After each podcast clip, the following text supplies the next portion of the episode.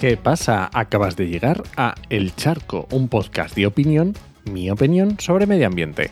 Soy Enoch Martínez, ambientólogo y profesional del medio ambiente, y hoy voy a opinar sobre evaluación de impacto ambiental. Pero antes, este podcast pertenece a Podcast IDAE, la red de podcast de ciencia, medio ambiente y naturaleza, y lo puedes encontrar en el charco punto es.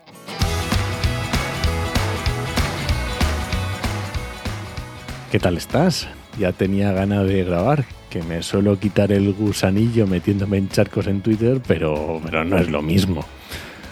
Pues empieza el año con fuerza y con evaluación ambiental de proyectos de energías renovables. Yo creía que en cuanto la gente se leyera el B O E y se desmintieran los cuatro bulos de siempre, pues el interés se terminaría, pero no. Continúan y además van a peor. Así que voy a intentar explicar en diez doce minutitos, que es lo que suele durar este podcast, por qué el Ministerio no exime a los proyectos de energías renovables de realizar el procedimiento de evaluación de impacto ambiental. Otra cosa, no voy a explicar el Real Decreto anterior de mayo, de junio, que agilizaba las medidas. Me voy a centrar solamente en este último del veintisiete de diciembre de dos mil veintidós. Así que vamos con el Real Decreto que ha salido en muchos medios como el que supuestamente exime a las renovables de pasar evaluación de impacto ambiental. Es el Real Decreto-ley veinte barra dos mil veintidós de veintisiete de diciembre, muy buena fecha, menos mal que no fue el día siguiente, de medidas de respuesta a las consecuencias económicas y sociales de la Guerra de Ucrania y de apoyo a la construcción de la Isla de La Palma y a otras situaciones de vulnerabilidad. Como te puedes imaginar por el título, este Real Decreto-Ley habla de muchas cosas, pero a la que, al que nosotros ahora mismo nos interesa solo son dos artículos, el artículo veintidós y el artículo veintitrés, o sea que lo tienes fácil, si te lo quieres leer, en las notas del programa tienes el enlace, vas y en un momentito. Otra cosa importante, no es normativa básica, eso quiere decir que no afecta a las comunidades autónomas. A no ser que quieran, a no ser que lo quieran poner en su, transponer en su, en su normativa. Pero de momento yo no he visto que ninguna haya levantado la mano. Este Real Decreto Ley afecta a todo lo que se presente, no, sí, a los que se quieran presentar entre este año dos mil veintitrés, una vez que se ponga, se pone, se hace efectivo el Real Decreto, y el final de dos mil veinticuatro, o sea, dos años. Y, por supuesto, los procedimientos que ya estuvieran van a seguir como, como estaban. Esto no interrumpe nada ni, ni, ni cambia, ¿vale? Así que vamos allá, vamos a ver. Este Real Decreto Ley modifica el procedimiento de determinación de afecciones ambientales, que es el que salió cuando se hizo las modificaciones para agilizar, ¿vale? Este, este procedimiento de determinación de afecciones ambientales se va a aplicar con carácter excepcional y transitorio. Por esto que decía que termina a finales de dos mil veinticuatro.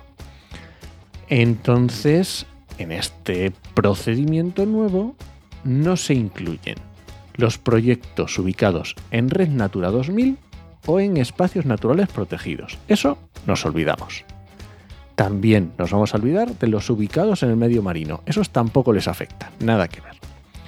Y luego también tampoco les afecta a las líneas de voltaje, las líneas de evacuación igual o superior a doscientos veinte kilovoltios y una longitud superior a quince kilómetros. Eso también nos lo quitamos.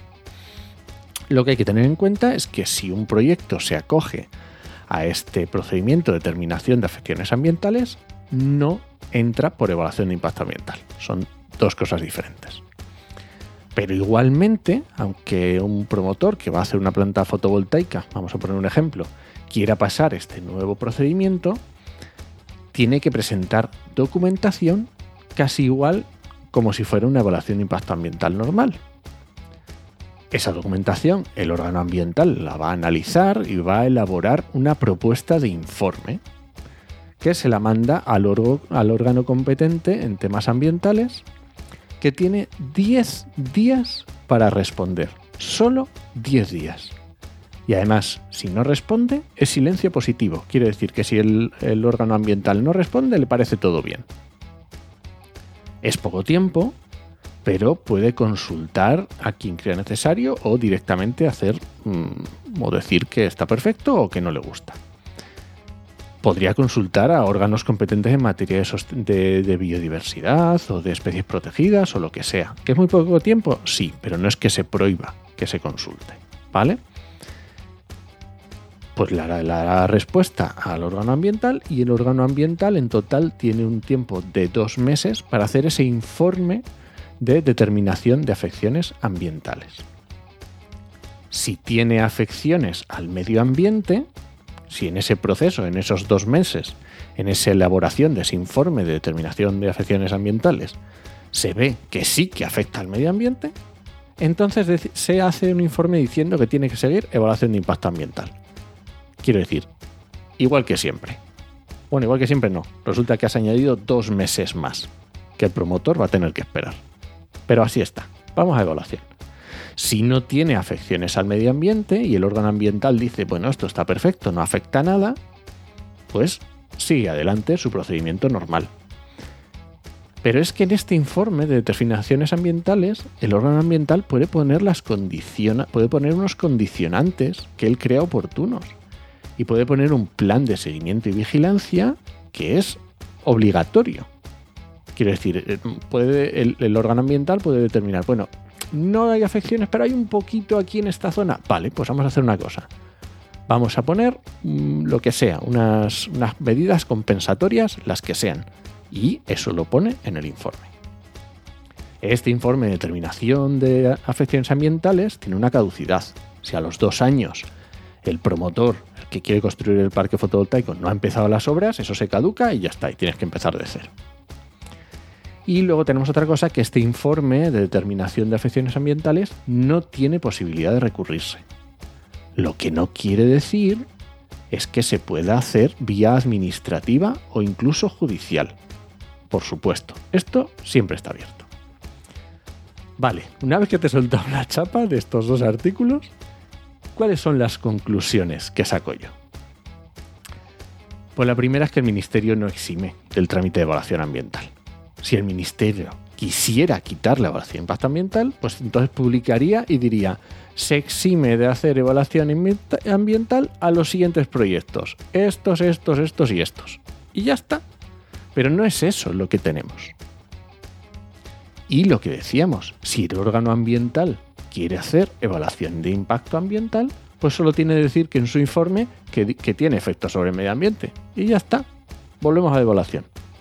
En este caso, el promotor, como decía, habrá perdido dos meses y tendrá que empezar una nueva evaluación de impacto ambiental. Así que los promotores tienen que estar seguros de lo que hacen y de que su, el proyecto que presentan está correcto y lo están poniendo en un lugar adecuado, ¿vale? Esto, quiero decir, se pueden, los promotores pueden hacer consultas a las administraciones. A lo mejor en la administración del Estado es más complicado, pero en las comunidades sí que se pueden hacer consultas y reuniones, y antes de que tú te pongas a hacer todos los proyectos y todo, puedes ir a la administración y decirle: oye, mira, yo tengo, estoy pensando en hacer una planta fotovoltaica de tanta potencia y de tanta superficie en esta zona, ¿qué te parece? Y la administración, los técnicos de la administración te pueden decir: oye, pues mira, esta zona, ojo, qué bien, dime más detalles y oye, a lo mejor me parece bien. O te pueden decir directamente: ni se te ocurra, en esa zona ni empieces. Pues perfecto, pues esto se puede hacer, ¿vale? Y tengamos en cuenta lo que decía antes. Si el órgano con competencias ambientales impone una medida al promotor en ese informe de, de determinación de afecciones ambientales, el promotor tiene que cumplirlo o no puede construir el parque. O sea, no hay más. Está clarísimo. Y bueno, para ir terminando, tengamos en cuenta siempre que la corrupción existe, por supuesto. Pero tampoco podemos presuponer que todos en las administraciones ambientales odian al medio ambiente o están al capricho de lo que diga el político de turno. Porque no, normalmente no es así, es justo lo contrario. Las personas que están en los órganos ambientales están, disfrutan del medio ambiente, trabajan por el medio ambiente. Y si alguien quiere prevaricar, no le hace falta este Real Decreto. Esto ya, ya lo podía hacer antes, no había ni, ya se buscaban las formas.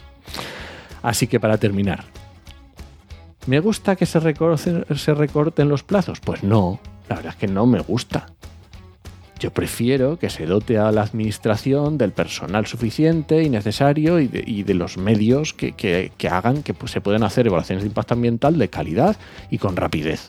Eso sería genial. Pero claro, para esto tienes que votar, si tú, a partidos a los que de verdad les importe el medio ambiente. Que luego vienen los lloros. Y nada, este ha sido el primer charco del dos mil veintitrés y de esta semana. Y si alguien te pregunta, no lo dudes, te lo dijo Enoch M M. ¡Nos escuchamos!